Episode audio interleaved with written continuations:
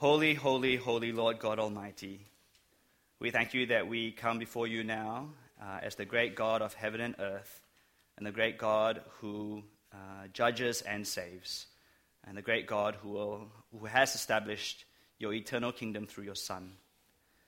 And we, we say these things to remind ourselves of the, the, glor- the, the glorious and, and, grand and great God that you are.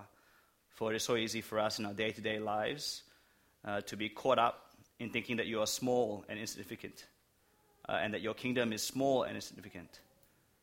And we so thank you that as we come to this new series in Isaiah, we will be made to, to think and, and, and ponder and, and receive and trust uh, that you are the greatest, glorious, grandest uh, being in this entire world, uh, in history past, in history present, and eternity to come. And that you'll lift our eyes, you'll lift our hearts, you'll lift our lives to live in such a way as to behold your grandeur. We pray that you prepare us now as we begin this new series to have hearts that are soft to receive your word, that minds will be sharp to be able to receive uh, the teaching of this great book. We pray too for the Sunday school kids downstairs as they go through Isaiah as well in Sunday school. And we pray for their hearts to be soft to your word. We pray especially for the teachers to work really hard to make these big teachings clear. Not to make them small, but to make them simple and clear for the children to be able to understand and for their lives to be able to be impacted and transformed. Pray the same for myself and for Steve as we preach through the series. Uh, we, we take these big truths and we make it real and understandable and powerful in, in changing our lives. But in spite of uh, how weak we might be in preaching your word, we know that your spirit is strong and powerful to change. And so we pray for your work in all of our lives. For we pray in Jesus' name. Amen. Now, it's a bit of a nerve wracking thing to begin this new series. Uh, I look back at my folder called Isaiah in my Old Testament sermon preaching folder, and I realized that I tried to do an outline of preaching this book seven years ago in 2011. And uh, even back then, I realized that even though I had done a subject in Bible college on it, and had read through Isaiah prior to doing that breakdown, and having read through Isaiah in my quiet time last year and studying it in preparation for this year, and reading Isaiah again over the last month, I still feel like I'm only barely grasping what it's trying to say. Uh, and I guess the good thing is I only have to know a little bit more than you guys to be helpful, right? Now, I, I think that having studied all this, I, I do feel like I'm getting there, but it is still very, very daunting. Uh, it's a big, big book, right? It's called the Romans, right, of the Old Testament. Uh, I'm not sure why Steve and I decided to do Romans in semester one this year and then Isaiah second half of the year, but that's what we're doing. Uh, it's the two epic books, right? It's kind of epic, like Revelation is epic. You know, we're a bit scared to read Revelation because it's so epic, and Isaiah is a bit like that. Isaiah has been called the fifth gospel, right, on top of uh, the, the, four gospels in the New Testament. It's kind of the fifth gospel, the gospel in the Old Testament. As you open the pages and you read it, it's terrifically difficult to read and understand, right? It's prophetic, visionary literature. It's this curious mixture of poetry, which I've discovered that Asians are not very good at reading, right, from doing Ecclesiastes with the YFers uh, last semester, as well as prose. It is confusing and it's complex. And it covers over a huge span of time, right, over probably about 200 years of history, but then it hints at eternity that is to come, a future, right, uh, into the time of Christ, into our time, and into the future. Uh, it's a long book, 66 chapters, right? Second only to the Psalms. And Psalms really isn't one big book that has, you know, a flowing story. So in a way, it's the longest of its kind, right? 66 books. Now, 66 books uh, is the same number of books as the Bible has books. Sorry, 66 chapters. So six, same as the six books of the Bible. And it's led to some playful comparisons. Right? There's nothing in it, okay? Because the numbers are man-made. But it's an interesting kind of comparison, uh, even though it's a playful thing to see how Isaiah and what it teaches, in a way, covers the full span of what the 66 books of the Bible covers. It's, in a way, the Bible in microcosm, the Bible in a nutshell. A really big nut, uh, but in a nutshell. It is theologically rich, containing almost all the biggest themes of the entire Bible. But Isaiah, because Isaiah, first and foremost, is about the greatest and grandest of all things. It's about God. And it's about God's eternal plans that He reveals and that He achieves. Right? It's about the Bible and about God. Now, as big and grand as the message of Isaiah is, though, it comes in the context of smallness and insignificance. In the context of smallness and insignificance. Right? Isaiah is set in a situation where God's people aren't anywhere close to being grand or being great. Right? The book is grand in what it says, but the context, the message comes to a people who are not grand and who are not great. People who are small and seemingly insignificant. Now, I think it's a setting that resonates with our setting doesn't it? Uh, how great and grand is it really to be a follower of Jesus Christ today? You think about it, how great and how grand is it for us as Christians? For in society today, we are increasingly sidelined, right? More and more pushed to the periphery, to the edges, by liberal forces. Uh, we are not a force to be reckoned with. We're being seen to be no longer relevant in this modern and postmodern world. We are one religion out of a smorgasbord of many religions, all making fairy tale claims, right? So people say. We live in a world where all truth is true, which means that there is no truth that is true. Once we were tolerated as a nuisance, but there is a great growing and greater intolerance and something that I'm sure you have felt some way, shape, or form. I'm an avid reader of forums, and whenever Christianity or religions come up, we are increasingly mocked right, without any shame. People used to be respectful, but no longer. But it's not just the external realities that makes us think that Christianity is no longer great and grand. It's not just the world out there. Sometimes it's within our own personal lives we can feel as if Christianity is not that great or not that grand. When we look at our lives, how much of an impact does being a Christian really have in my life?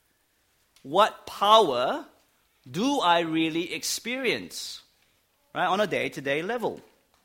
Where is my God when my family and friends reject me sharing with them the gospel? How powerful is the Spirit the Holy Spirit if my life is wrecked by sin and guilt and unholiness, when it's so weak and out of control. The world out there and the world within can make us think that God and the gospel, that God and His Son Jesus Christ is weak and insignificant. We question whether God is as great and as grand as God's word makes him out to be. It reminds me you know, of Apostle Paul, right? The Corinthians would mock Paul. Your word's so strong, but when you come in person, you seem so weak. Right? Your, your bark is, is worse than your bite. Is God like that? Right? His word's strong, but is he powerful at all? Now, history is so long and so complex. Can God really contain and control it all? You know, history is so big. The world and all its people and its problems are so diverse and so deep. Can God really solve it all? The nations and powers that rule and control this world, kingdoms, governments, spiritual forces, religions, philosophies, and ideologies, can there really be one God, one true God that stands above it all? Can there be only really one God alone that is truly God? Have you ever asked that question before? So many claims, so many powers, so long a history, so many nations. Can there really be the one true God over all? Now, the book of Isaiah was written to answer these questions. Well, it's written to a small, weak, and seemingly insignificant group of people to give God's great answer to these questions. It's written to us today, feeling the same weakness, feeling the same smallness having these same questions. And Isaiah's answer is simply yes. Yes, God can and God does rule. God can and God does save. and God alone will stand victorious over every power and over every person. Now, this first sermon of the series is an overview sermon, right? As we've said before, to give us a big picture understanding of Isaiah. it's kind of an appetizer, right, to the feast that will follow. It's also a bit of like an overture, if you're an orchestra person, to give you a, a, a sense of what's to come. Um, it's going to be a part history. So, for those of you who hated history in school, which is me, uh, don't tune out, okay? There's about five, ten minutes of history that I need to go through. And we need to go through a bit of history every week. Like I say, these words come in a context, and unless you understand that context, you're not going to really fully appreciate the message. So, there's going to be a bit of history. There's going to be a bit of theology, right? Major teachings and doctrines. There's going to be biblical theology pointing forward to the story to come, especially the gospel. And at the end, hopefully, there'll be something that we can be challenged with and apply in the week that is to come. But let's begin with the first verse and a half, right? Which I'm really just going to expound the first verse today uh, of Isaiah. Right, Isaiah 1, open your Bibles, verse 1 to 2. Uh, the vision of Isaiah, the son of Amos, which he saw concerning Judah and Jerusalem in the days of Uzziah, Jotham, Ahaz, and Hezekiah, kings of Judah. Hear, O heavens, and give ear, O earth, for the Lord has spoken. now, Let's start with the context. All right? The, the kings uh, in this time of Isaiah, as he wrote this vision, is Uzziah, uh, Jotham, Ahaz, and Hezekiah. Okay, so their reigns, I just put up on the screen, uh, that's that period there. Okay, so Isaiah probably started his ministry at the end of Uzziah's reign, around the 740 BC mark, and he finished probably in the very early 6th century uh, which is around probably 690, around there, okay? About 40, 50 years old. He was pretty old, uh, probably by the time he saw the events that he writes about uh, in this book.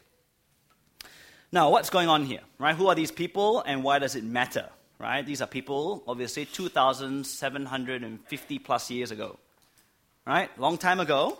Uh, but what's going on here and why is it important? Now, this is a bit of a pictorial view of history, okay, from the Bible. Uh, you can't see it, it's not your eyes. I put it up there for a reason, just to show you that this is real history. There's a timeline, okay? Creation's on the far left. I'm going to zoom in, okay, so that uh, I'll zoom on the left part of this picture, so maybe we can see a bit of it. Okay, if you can't, don't worry. I'll, I'll talk about it, okay?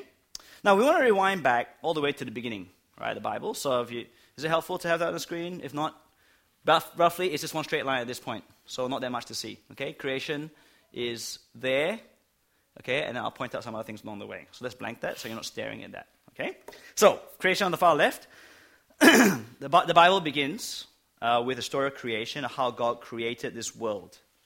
We all know it, I, am sure, very familiar. He created human beings to be his children. Uh, and the first human beings, Adam and Eve, turned their backs on God. And to show that it wasn't a fluke, just a once off, every single human being that appears on the scene after Adam and Eve follow in the footsteps uh, of Adam and Eve.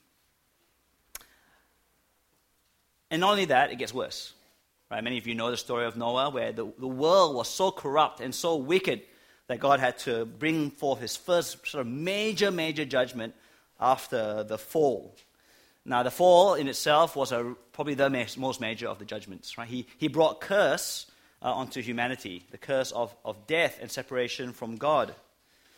But God, even though He cursed Adam and Eve and all humanity in Genesis 3, and He judged the world with a flood in Genesis 6 and 9, God's heart is a heart of love and mercy and grace. He did not want judgment to be the last word. He was not done with the children that He had made. And so along comes Genesis 12, where God appears to a man called Abram. And we know him as Abraham, and he's renamed Abraham. And God gave him these amazing promises in Genesis 12. You really should memorize it. Genesis 12, verse 1 to 3. There he blesses Abraham and promises a blessing through Abraham, through his descendants, to the rest of the world. A blessing which will reverse the curses of the fall, of sin and judgment. Now, from Abraham, the story continues, right? So that's in this picture here Abraham, Isaac, Jacob, and they end up becoming the 12 tribes of Israel. For Jacob is renamed Israel. The 12 tribes come, and through going down to Egypt during a famine and coming back up to Canaan, they become a great nation, and they dwell in this land called Canaan, which we know as Israel uh, today. And there they grew to become a great nation and a great kingdom, especially under the rule of the first kings.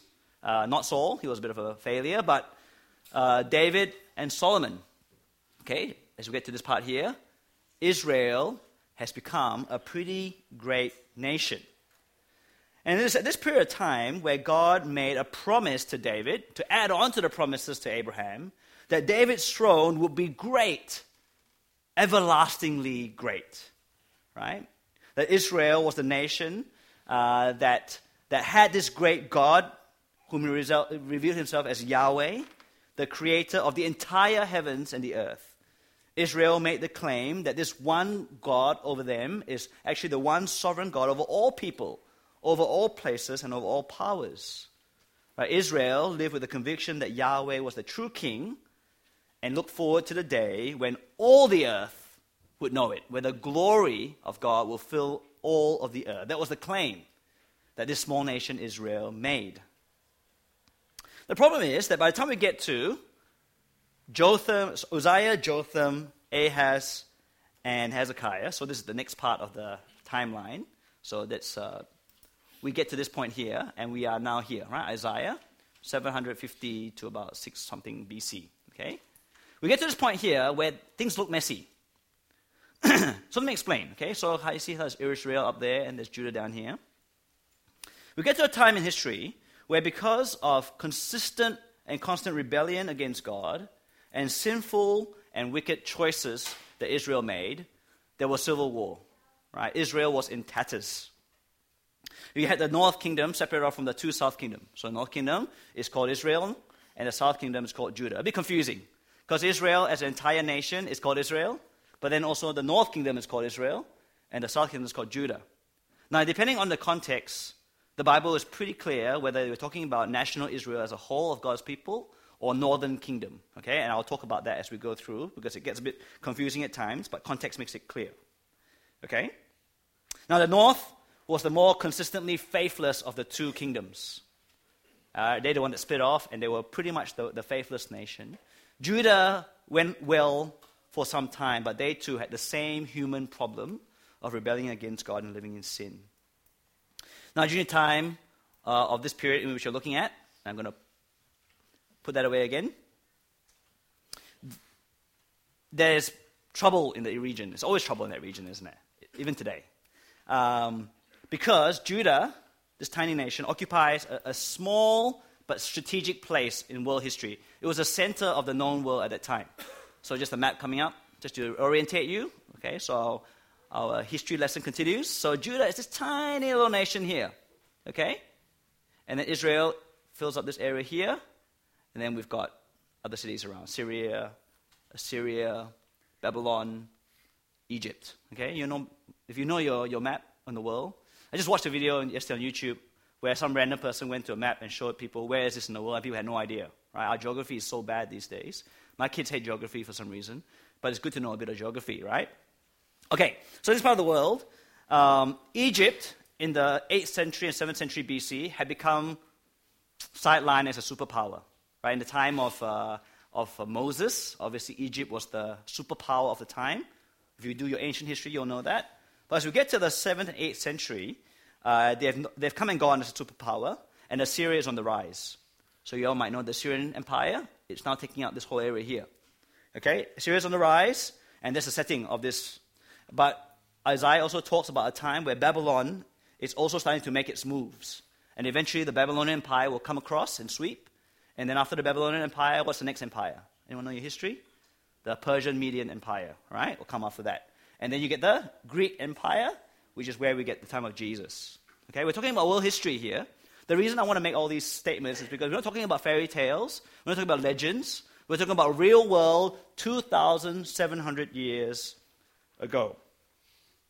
Now, in this time, Israel, Judah are caught in a crossfire between battling empires, as you can see. Now, from a geopolitical perspective, uh, they seem to always just be pawns caught up in the battle of kings. This is the original Game of Thrones. Don't watch the TV series, for goodness sakes. Don't watch it. Read the book, it's okay, right? The book is PG, the, the TV show is terrible, right? But Game of Thrones, Judah is a pawn, okay?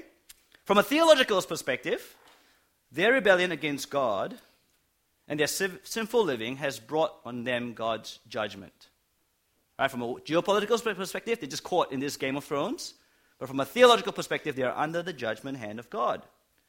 They seem to be caught up in forces beyond their own control, yet their plight is completely self inflicted from a sin perspective.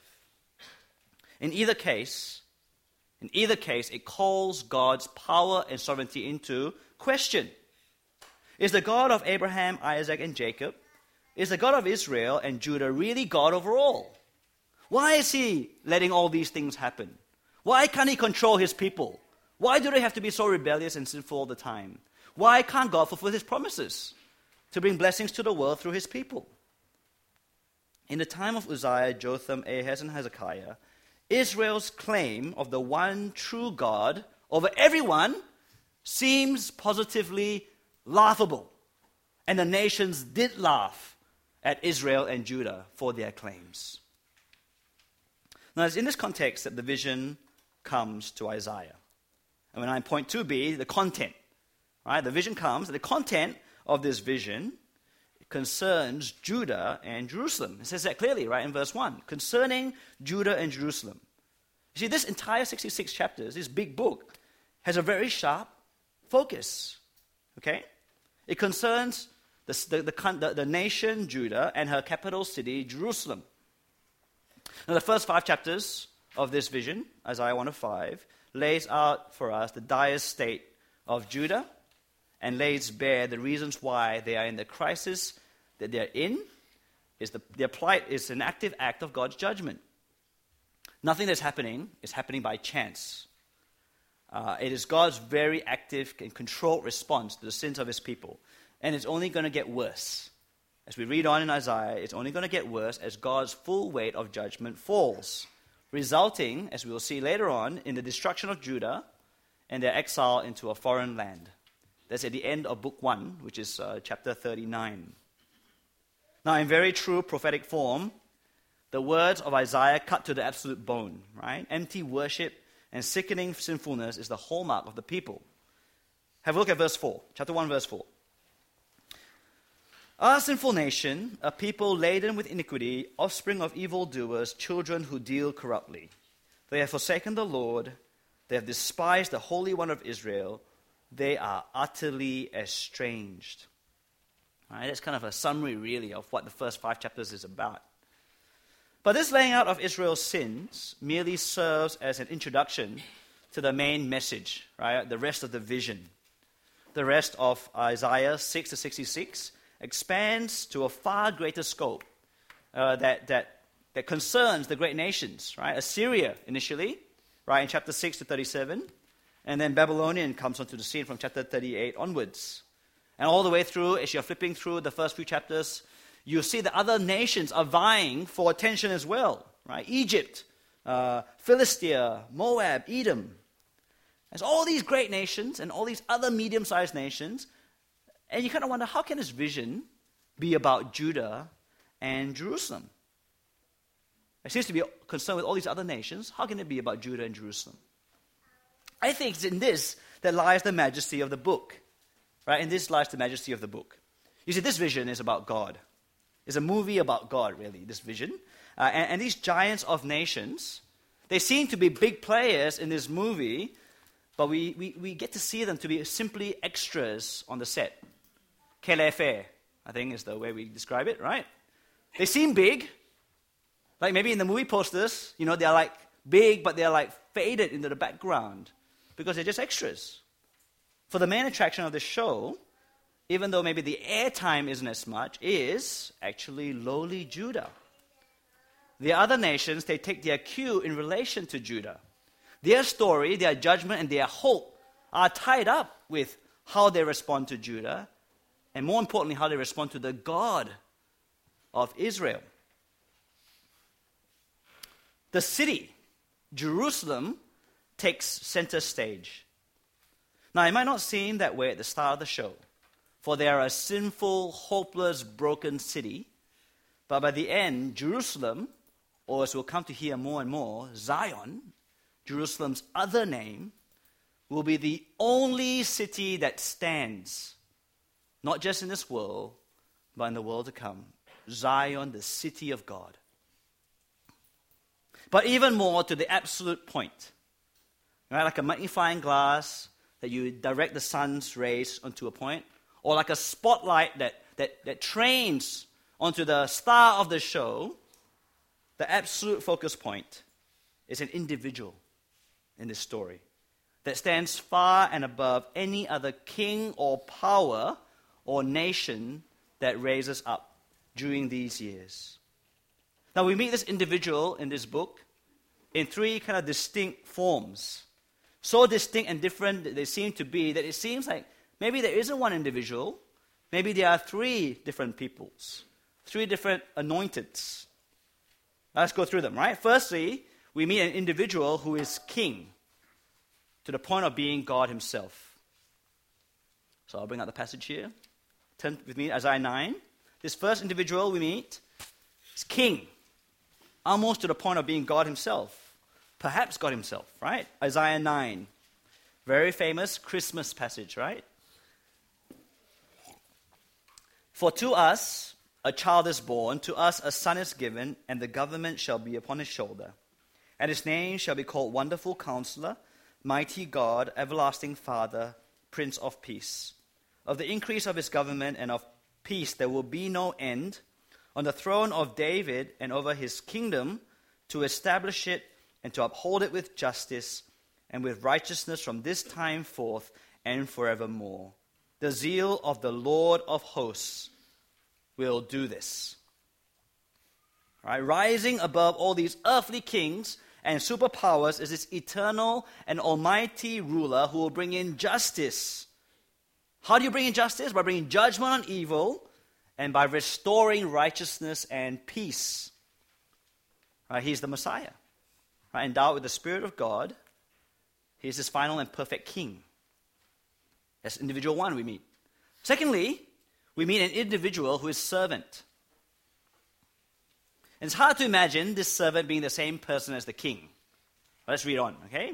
Isaiah 42, 40, verse 1 and 3. He is humble and gentle, right? 42, verse 1 and 3.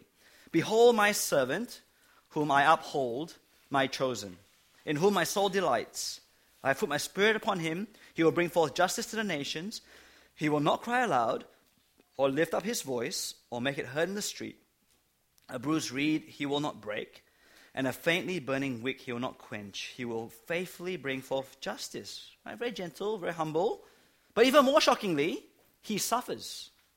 He is opposed, he is persecuted, and he's killed. Isaiah 53, verse 7. Isaiah 53, verse 7. This servant, he was oppressed and he was afflicted, yet he opened not his mouth. Like a lamb that is led to the slaughter, and like a sheep that before its silent, uh, shearers is silent, so he opened not his mouth.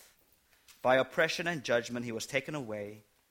And as for his generation, who considered that he was cut off out of the land of the living, stricken for the transgression of my people.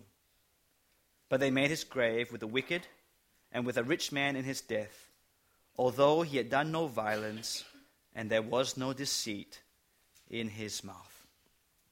Oppressed, stricken, judged. But then we realize he suffers in order to bring forgiveness. Not because he's sinful, but because others are, and he's come to right all wrongs. Isaiah 53, verse 10, next verse. Yet it was the will of the Lord to crush him. He has put him to grief. When his soul makes an offering for guilt, he shall see his offspring. He shall prolong his days. The will of the Lord shall prosper in his hand. Out of the anguish of his soul he shall see and be satisfied. By his knowledge shall the righteous one, my servant, make many to be accounted righteous. And he, the suffering servant, shall bear their iniquities. So we've got the king God Himself almost, We have this suffering servant, humble and gentle, suffers but saves. And then finally, we meet this third individual, the conqueror. Isaiah 61, verse 1 to 3. A couple pages over, Isaiah 61. The Spirit of the Lord God is upon me, because the Lord has anointed me to bring good news to the poor. He has sent me to bind up the brokenhearted, to proclaim liberty to the captives and the opening of the prison to those who are bound, to proclaim the year of the Lord's favor and the day of vengeance of our God, to comfort all who mourn, to grant those to those who mourn in Zion, to give them a beautiful headdress instead of ashes, the oil of gladness instead of mourning, the garment of praise instead of a faint spirit, that they may be called oaks of righteousness, the planting of the Lord, that he may be glorified. This conqueror achieves the double task of vengeance and salvation, for you cannot have one the, without the other. Right? when you're under oppression, when you're under an enemy ruling over you, the enemy has to be vanquished for the captives to be set free. And this is what this conqueror comes to achieve. And so we see the spotlight of this vision shines brightest on this individual who at first seems to be three individuals, but as you read them, they're all doing the same thing bringing justice. Right? Bringing justice by judgment and salvation. That's who we see. And this anointed, this Messiah, is a single person. Isaiah hints at it, hints at it, but what is merely a whisper in Isaiah is shouted out loud in the New Testament, isn't it? What is but a whisper in Isaiah that they might be the same person is shouted out loud in Jesus, in Jesus Christ, the Son of God. He is the one that Isaiah spoke of, right? Fulfilled in full. He is the anointed king, the suffering servant, and the conqueror of God. Jesus Christ is God's answer to the situation that was faced by Judah in her smallness, insignificance, weakness, sinfulness and judgment. And Jesus continues to be the answer today to display his power over every principality and power in the human realm as well as the spiritual realm. Jesus came as the servant who indeed bore the sins of the people as he died on the cross. He is the one who in whom we trust for he will come back to conquer and bring every rebel power under his feet. And he will usher in his eternal kingdom. When Jesus came, that promise was fulfilled. But as we live in this period of uh, overlap before his kingdom finally comes, we experience that same weakness, that same smallness, that same insignificance, but with a guarantee of what Jesus has already achieved and what he will bring to pass when he returns. Now, as we see, for good reason, Isaiah is called the fifth gospel. Isaiah is preaching to us the gospel. And we have the privilege, being New Testament people, of being able to see what Isaiah was talking about in a way he didn't. And that is the joy that we have as we go through the series over the next three or four months. And so we see that Isaiah, in its content, concerns Judah and Jerusalem. It concerns Judah and Jerusalem, and especially this anointed one, this king, servant, and conqueror. And that is the reason why this message and its audience is for the entire world. For in verse 2, Isaiah has no shame in boldly proclaiming, Hear, listen, O heavens and the earth, for Lord God Yahweh, the God of Israel, he speaks. You see, from this small, geopolitically insignificant nation, Judah, from this sinfully accursed Jerusalem, will come the king over all. And so this message is for all, even though this nation is small now. You've got to hear this, right? This vision, this revelation from God, this news involves you, right? You and me. It involves our neighbors, right? Living around here, in St. Lucia, in whatever suburb you live in. It involves your classmates and your colleagues your family. It involves every stranger that you've never met. This message is for every single person.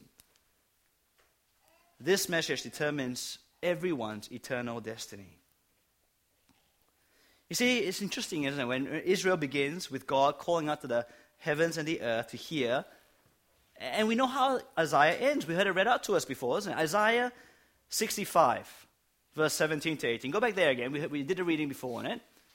It ends with the new heavens and a new earth, right? Isaiah 65, verse 17 to 18. For behold, I create new heavens and a new earth, and the former things shall not be remembered or come into mind, but be glad and rejoice forever in that which I create. For behold, I create Jerusalem to be a joy, and her people to be a gladness. Just as God created this world, so will he also create the new world that is to come. Right? This world, human history, human geography, human politics, religions, philosophies, and ideologies of this world will come to an end point. And there will be no more. They will, be, they will so pale into insignificant what's going on in our past, however many thousand years of history. It will so come into insignificance that we, it will be like we won't even remember it. That's how insignificant this world will be in light of this new heavens and a new earth. And so the entire world is called to listen to God's message.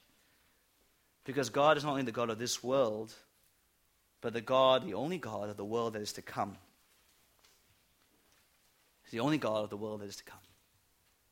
Now, we live in a world where this message is buried under all this white noise.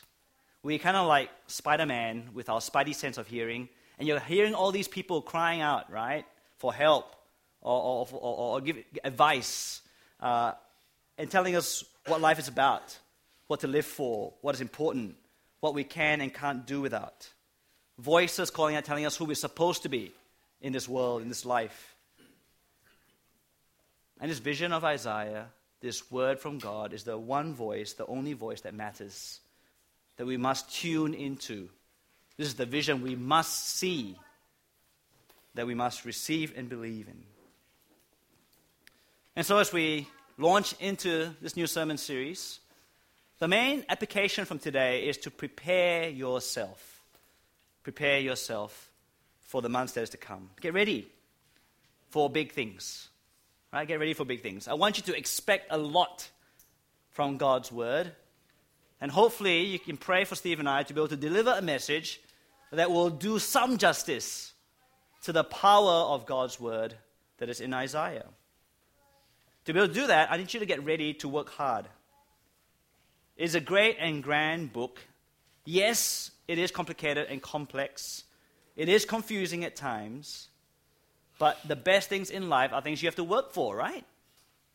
So work hard. And you know, you work hard to get your, your, your, your marks in school, to get that project work done for your dodgy boss. Okay, be a good boss. Work hard for the biggest boss of them all. Read Isaiah, right? Watch those videos from the Bible Project. Then read the 66 chapters this week. That is 11 chapters per day, right? If you want to. And then after that, when you're not understanding what's going on again, read, watch that video again, and then read it again the second time next week. And then do that every week.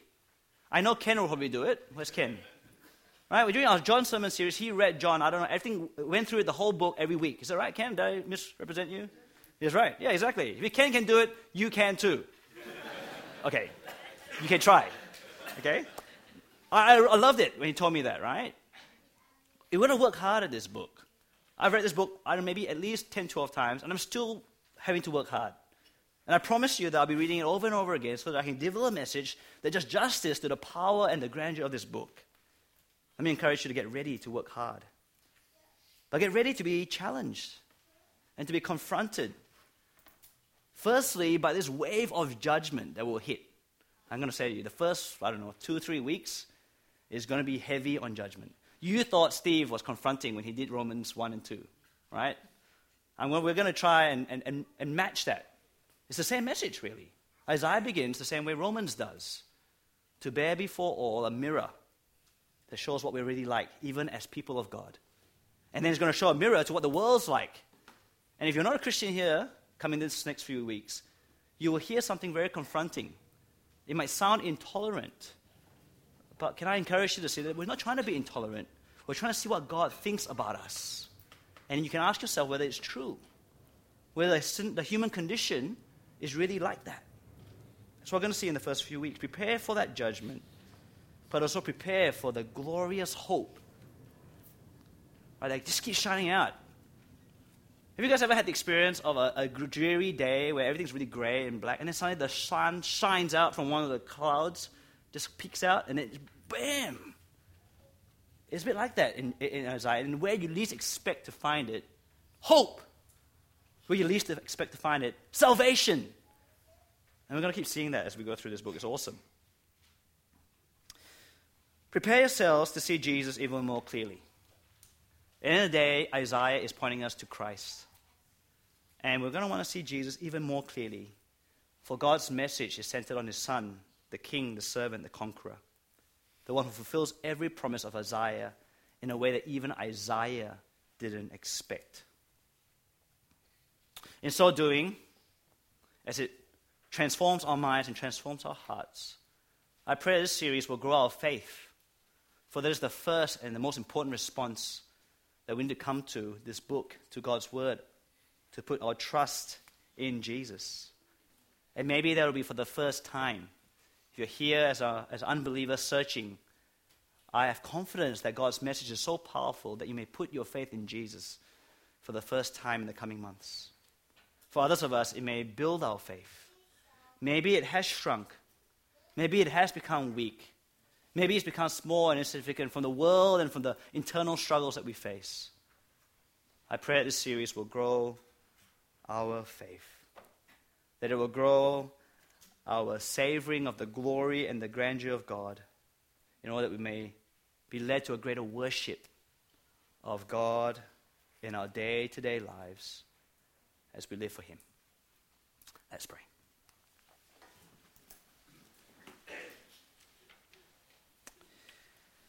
Holy, holy, holy, Lord God Almighty, creator of the heavens and the earth, the one who has promised a new heavens and new earth through your Son, through his life, death, and resurrection, as you install him as King, eternal King, on the eternal throne.